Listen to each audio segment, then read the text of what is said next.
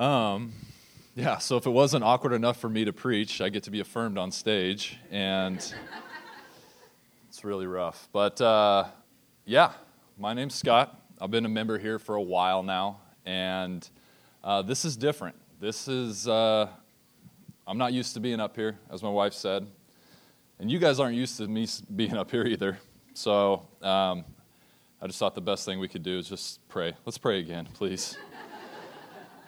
Let's ask for help. We'll get through this together.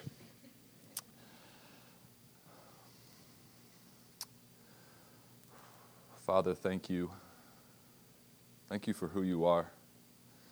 Thank you for what you've done, for your sacrifice, for this church. Thank you that each of us are here. Lord, I pray that you would help me um, now, that you give me peace. I pray that um, you would speak through me, that you would somehow use these words uh, to grow um, just our love for you, our faith in you. Pray that you just help us this morning. In Jesus' name, amen. So today we are going to continue our time in Romans, um, in our mini-series in Romans twelve, uh, which we're calling Relate. And it's how the gospel changes how we relate. And before we do that, let's take a quick look at where we've been so far in Romans. We recap every week so everybody knows what's going on. And essentially in the first eleven chapters um, of Romans, Paul is just laying out the gospel. He's laying out how we're sinful, how we're broken, Um, and how we need Jesus. And even when we were his enemy, he went to the cross and he died for us. When we put our faith in him, we're justified by his works, and we're adopted into his family. And as we believe this, we're compelled to just worship and just adore Jesus. And we begin to be transformed more and more to look like him. And then we get to Romans twelve. And we look at what it looks like to live out the truth of the gospel as a church. And in verses one and two that Andy and uh, Adam covered, we look at what it's like to just grow in devotion to Jesus. And that brings us to today. And I'm going to rock back and forth because that's what I do when I talk. And we're going to look at what it's like or how we relate to ourselves in response to this gospel. And the focus today is really knowing ourselves and exploring the spiritual gifts that God has given, each of us. You might be wondering, what is a spiritual gift? I had no idea. The first time I heard somebody preach on spiritual gifts, I had no idea what it was. I was questioning myself. So let's look at a definition. It's by Bible scholar Michael Eaton, and this is how he describes it. It's a little long, so stay with me. What is a spiritual gift? It is any aspect of one's temperament, any aspects of one's position, any ability given by God, experienced in an unusual measure, through which we are generally used by the Holy Spirit for the benefit of his people. No gift is possessed by all people. Not everyone is a preacher, a public tongue speaker, a Sunday school teacher. It's got a little flow in there. There is no complete list of gifts. Some gifts are not specially mentioned in the New Testament. Thinking of, think of singing, worship leading, hospitality, personal evangelism, writing letters, even writing books. Usually there, there, actually there are many gifts as there are Christians. Because we have gifts that differ, gifts must be used. The fellowship is defective if you are not using your gifts. Some kind of strong words there, defective. It's, it's intense. But what I want to highlight from that long description is three things. And one is spiritual gifts are from God. There's nothing that we do. They are straight from God. There are a ton of them. And we can sit here and I could list them out and we'd be here all day. And these gifts must be used, and they must be used for the benefit of others and the church. Now, I've already said it's strange for me up, to be up here. It's even weirder to be up here for me speaking about spiritual gifts. I don't have a ton of experience with spiritual gifts. Personally, I've always viewed somebody with like spiritual gifts or a known spiritual gift as that mature Christian. Yeah, they're just further along than me, you know. I've been a Christian for ten years now. I still feel kind of like a baby. And most of you know my story. Ashley and I were one of the first, I guess, couple of people um, that were saved through this church plant. So we've been here pretty much from the beginning. And during that time, just as we were saved, we're trying to figure out what it looks like to live our lives as disciples of Jesus. How do we do that? Getting a better understanding of the gospel. Andy thought it would be great to just invite us to everything. We went to church planning retreats, we went to conferences, we went to leadership trainings. I went to South Africa, I visited Grant's church, we went to I went to Greece with people that have been following Jesus for years, that have planted like a ton of churches. And it was amazing. For the most part, it was I grew a lot during that time. It was great to see. But there were times where I felt really uncomfortable, and it was really overwhelming for me. Specifically, one time we went to one of the Genesis uh, conferences, and driving back home after, and there, at that conference there were like amazing teachers. People were so passionate, like the worship leading was insane, like the way people were singing, the gathering, it was just great, everybody's using their giftings. I heard people speak in tongues. I heard people prophesying over it. It was really my first like experience with a charismatic church. And I'm talking to Ash on, on the way home from that. And honestly, I just started crying. I'm looking at all these people in that room and their giftings and how they were using them and their passion. And I thought, man, if that's what it looks like to be a Christian, I don't know if I am. I don't know if the Spirit's in me. And thankfully, I was able to work through that. And Jesus met me in a number of different ways. But about a month ago, well, I'll say he met us. He met me in a number of different ways. I still really had no clue what my spiritual gifts were. Maybe an, a rough idea, but not... I didn't have a clue, let's be honest. Fast forward to about a month ago, I'm meeting with uh, a spiritual director and talking through things, and he asked the question, so what do you feel your spiritual gifts are? I froze. I said, I don't know. Not sure. He followed up. He goes, well, what do you feel your strengths are? What do you enjoy? And I proceeded to just kind of process things out loud. It sounded absolutely ridiculous, probably something like this. I said, well, I really enjoyed being a high school basketball coach. Maybe I'm uh, a teacher. Uh, no, no, no, no, no, I'm not a teacher. I'm not a teacher. Uh, definitely not from the pulpit. Um, my wife and I, we've been told we have the gift of hospitality. We've welcomed a couple people in our home. Uh, I one one person said I could have a shepherding gift. I can serve. I just rambled on and on. I had no clue. I was kind of hoping he would just stop me. Ten years of being a Christian, I had no idea what my spiritual gifts were. Thankfully, he followed up with another question. And to give a little context here, we had talked about me. Um, one of like the greatest, like funnest times, the funnest like little job I had was coaching high school basketball. And we had talked about it a few times at this point. He goes, it sounds like you really enjoyed coaching. What did you enjoy about it? I said, I was com- I'm confident in coaching. I know the game. I can relate to the players. I had fun with them. But I could also kind of be stern with them and get things done. And I go on and on talking about my love for coaching and how I enjoyed that time in my life. And he looks back at me through this amazing Zoom screen. And he said, I'm pretty confident you have the gift of leadership because you enjoy coaching. It seems like you were really successful. The players responded to you. And you didn't have problems taking charge when needed. And he goes, also, I know that you run a business and you have an entrepreneurial spirit. Those characteristics point to a gift of leadership. And I felt so seen and known by God in that moment. Like I had a better understanding of what his call was on my life. Um, I definitely didn't have all the answers there. I still don't.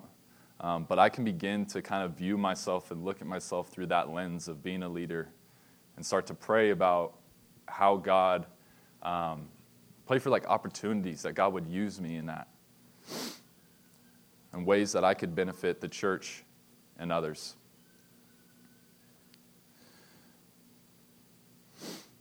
Now, some of you may know your giftings. Others might be more like me and have no clue.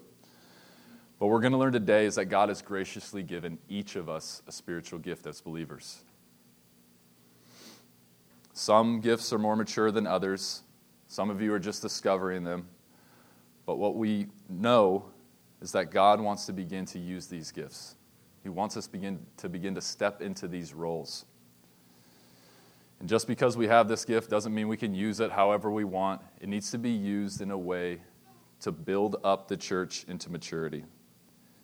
And that's what we're going to look at today. And the focus and the concept today is using spiritual gifts requires perspective, purpose, and practice. You might be thinking, well, it sounds something like Andy would say. Yeah, he helped me with these. Using spiritual gifts requires perspective, purpose, and practice. So let's dive into our text today. It's going to be Romans twelve, three through eight.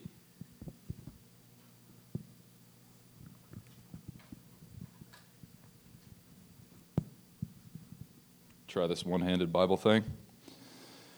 Paul says, "For by the grace given to me, I tell everyone among you, not to think of himself more highly than he should think. Instead, think sensibly, as God has distributed a measure of faith to each one. Now, as we have many parts in one body, and all parts do, ha- do not have the same function, in the same way, we who are many are one body in Christ, individually members of one another. According to the grace given to us, we have different gifts. If prophecy, use it in accord, use it according to the proportions of one's faith. If service, use it in service. If teaching, in teaching. If exhorting, in exhortation. Giving with generosity. Leading with diligence. Showing mercy with cheerfulness." Now, before we jump into the points, I think it's important to call out that this message is for all of us. I think I could put myself in your shoes, at least as an early Christian, and I could kind of check out spiritual gifts, maybe not for me. Um, but Paul says in verse three, "I tell everyone among you." He's talking to everybody in the church. This is a message for all of us. So I think it's easy for us to possibly check out. Stay with me. This is, it's for all of us. So let's dive into that first point, perspective. And what I mean by perspective is an accurate perspective or understanding of how God has gifted us in different areas. Let's look at how Paul unpacks this again in verse three. He says, "For by the grace given to me, I tell everyone among you not to think of himself more highly than he should think.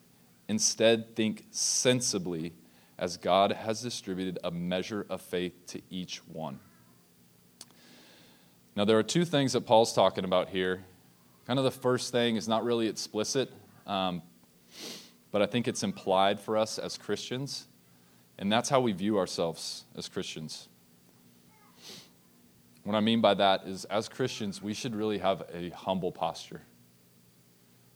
As Christians, we've realized our sin, our brokenness, and put our faith in Jesus. And we've been saved by Jesus' life, death, and resurrection. We did nothing to earn that. We should be the most humble people on this planet. How could we possibly think too highly of ourselves? Jesus has done everything.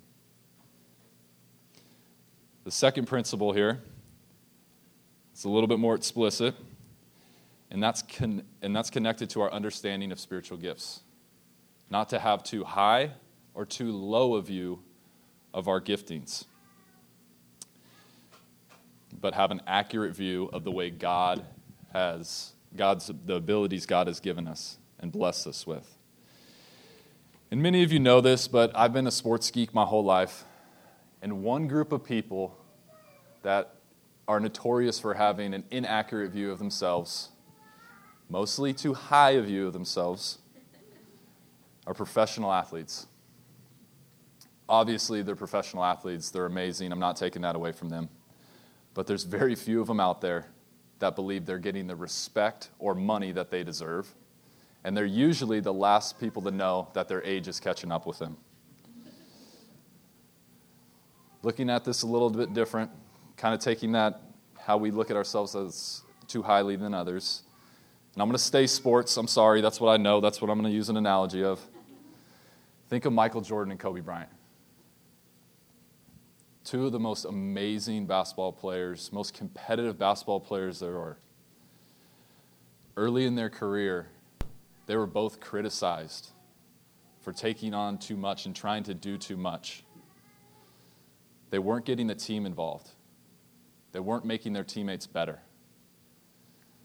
And they didn't win championships. They didn't have a lot of team success. They had individual success, a ton of it, but they didn't have team success. It wasn't until they realized how to make the people around them better and work as a team, that's when they started winning championships. And they both won multiple championships, as we know. Jordan won six, Kobe won five. And in the same way, the church is a team sport. It's not an individual one. It's not about one person, one gifting, no matter how strong that gift is. Another way we can view ourselves too highly is we, it's more on a personal level, is we can think that our giftings are better than the others around us. We can even go as far as putting our giftings above Jesus and putting our identity in our giftings and not in Jesus. And what this looks like is people using their giftings, really pointing themselves, pointing people to themselves, and not glorifying and pointing people to Jesus. So that's thinking too highly of ourselves. Now, if we're going to have an accurate view of ourselves, we can't think too high or too low a view of ourselves and our giftings. And I think as a church in general, very general, I don't think we have a problem viewing ourselves too highly as far as our giftings. I do think we tend to lean or having a low view of our giftings. This is where I'd categorize myself. And what this might look like is simply like being in your G C or your D N A and not sharing because you don't think anybody wants to hear from you. This could be not stepping into a leadership role because you feel you're inadequate. This could be not sharing the gospel with somebody because you feel like God can't use you in that way. Let me remind you that all throughout the Bible, God uses sinful, broken, inadequate people to do His work. We are no different. Another way we can view ourselves too low is denying the gifts that God has clearly given us. Now, many of you know Brad from Restored L A. It is obvious he has an insane teaching gift. It would be like him saying, nah, I don't have, I don't have the gift of teaching. Or Ruth saying that she doesn't have the gift of leading worship. Or Nicole saying that she doesn't have a shepherding gift.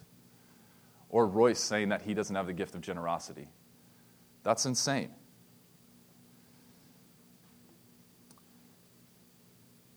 By denying these gifts, they wouldn't be stepping into these roles to help lead and grow our church.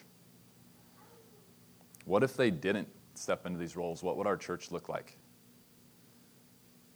Kind of on the flip side, though, what would our church like if we all functioned in the gifts God has given us? So using our spiritual gifts requires the proper perspective. Also requires the second point here, and that's understanding the purpose of spiritual gifts. Let's jump back into uh, verse four real quick. And Paul says, "Now as we have many parts in one body,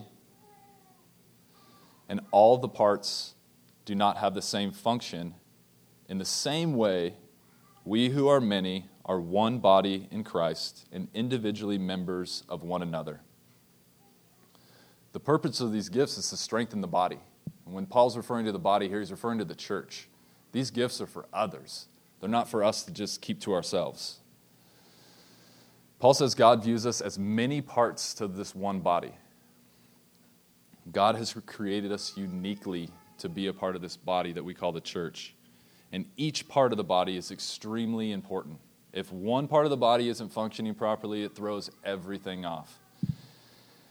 And I'll let you guys in on this. Uh, about a month ago, I uh, contracted COVID. And I'm good now, um, thankfully. But one of the symptoms I experienced was a loss of smell. And you might think that loss of smell, your nose, it's definitely not a heart, it's definitely not the brain. But that loss of smell contributed to a loss of taste. That loss of taste contributed to a loss of appetite. That loss of appetite contributed to me, like, losing weight, feeling weak, having no strength. Like, it's all connected. Everything in our body is very important. It's no different with the church. God has gifted you. He's gifted you in unique ways to help strengthen the church. Let's look at some of these unique giftings. And as we learned from our quote earlier by Michael Eaton, there are many spiritual gifts. He even says as many spiritual gifts as there are Christians. We're not going to review all those or define all those, but let's look at the ones Paul lists in verses six through eight, and we're going to define these and think about these. Maybe some of these connect with you and how you're created, how God has created you. Prophecy. It's a fruitful ability to hear and discern God's voice and communicate that message to others. Service. It's a fruitful ability to sacrificially meet the large and small needs of others. Teaching. A fruitful ability to explain the gospel and the Bible to people in clarifying ways. Exhortation. It's a fruitful ability to encourage others to enjoy and obey Jesus more fully. Giving. It's a fruitful ability to give cheerfully and sacrificially above and beyond obligation. Leadership. It's a fruitful ability to influence others for the sake of God's kingdom. And mercy. You guessed it, it's a fruitful ability to love others by feeling deeply for them in their pain and joy. Now, some of you might be thinking, hey, I know my gifting, I'm good. But you might be questioning, how do I use it exactly? What are some ways to discern that? The answer to that is informed practice, which is our third point, practice. The best way to grow in your giftings is to practice them. Get feedback from others. See how they experienced it. Obviously, before we can practice those gifts, we need to know what they are. So I'm going to ask a few questions. Listen to this, absorb it. These will hopefully help you discern how God has possibly gifted you. Are you burdened with something? Where do you see needs in our church and our community? Maybe you have a heart for new people, and you want them to be just warmly welcomed in our community. Maybe you have the gift of hospitality. Pray about it. Maybe join the hospitality team. Practice that gifting. Maybe invite somebody new over for a meal. Another question to ask yourself, what do you enjoy? If you remember, this is what that spiritual director asked me, what do you enjoy? If you're the type of person that hears or gets that text that, hey, I'm moving, I need some help, and you show up early, smile on your face, ready to go, you might have the gift of service. Do you truly be truly like being organized and helping others get organized? You might have the gift of administration. Another question to ask yourself, where do you see fruit in your life? Are you the type of person that people know you're a Christian, you know you follow Jesus, and they still want to kick it with you? Are they receptive when you share Jesus and the gospel with them? You might be an evangelist. When you pray, or even just daydream while you're driving to work or something, do you hear from God? Does He give you pictures, words, verses, things that you could not have come up possibly on your own? If that's the case, maybe you have the gift of prophecy. The last question to ask yourself, have brothers and sisters in Christ affirmed a spiritual gift in you? Has someone encouraged you or said that or called it out? Now, years and years ago, Andy actually told me I had the gift of leadership. I denied it. Even while I was leading a G C, I questioned it, I kind of ignored it. And when I told him that my spiritual director told me I have the gift of leadership, he was like, dude, I told you. He did. So ask people what they think that you're best at. Ask people what, how they experience God through you. Lastly, it's kind of weird. I'm at the end. I feel like I blacked out. Um, lastly, and something to keep in mind that we didn't fully cover in this sermon, because we can't cover it all, is that God is extremely gracious. And He can give us multiple spiritual gifts. There's a number of you in here that have multiple spiritual gifts. God can also give you any spiritual gift at any time if He wants to. He can use you in that way. If there's a need for that gifting, He can use you.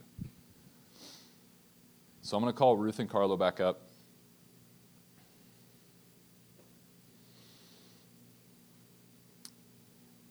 And as I said, I know many of you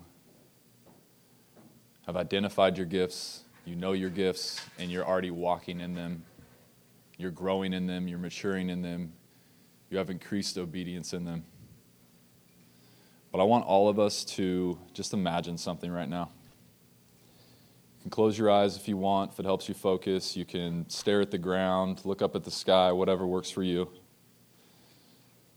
But I want us to imagine what our church would look like if we were all functioning in our spiritual gifts.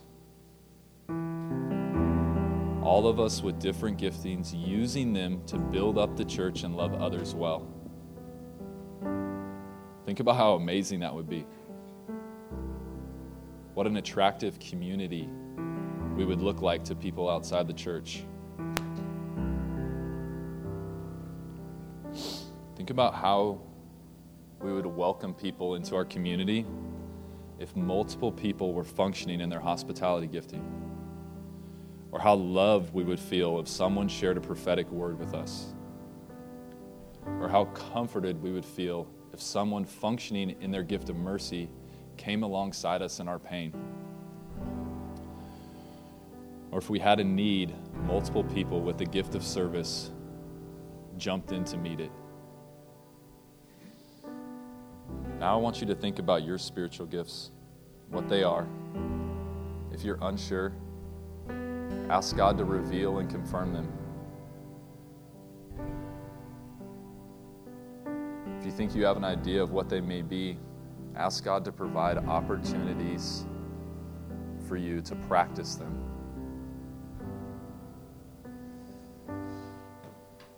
Our gifts are not about us. The pressure's off.